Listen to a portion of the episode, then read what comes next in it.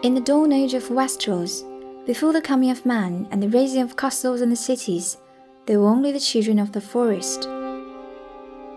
Little is known of them now, but it is said they were small in stature, dark and beautiful, and no taller than children when grown to manhood. They live in the depths of forest in hidden villages, crannogs and caves. They hunted with weirwood bows and armed themselves with blades of obsidian.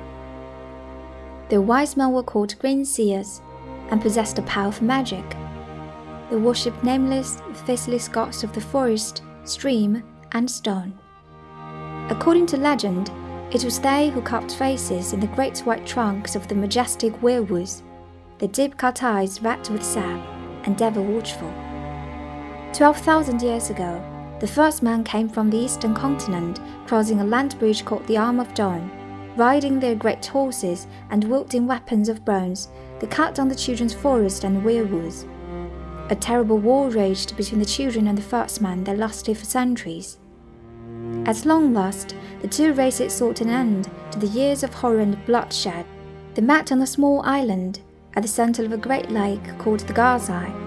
It was there they forged the pact. The first man would be granted dominion of the coastland, the mountains, the high plains, and the bogs but the deep forest would forever belong to the children, and no weirwood tree would ever again foot man's axe.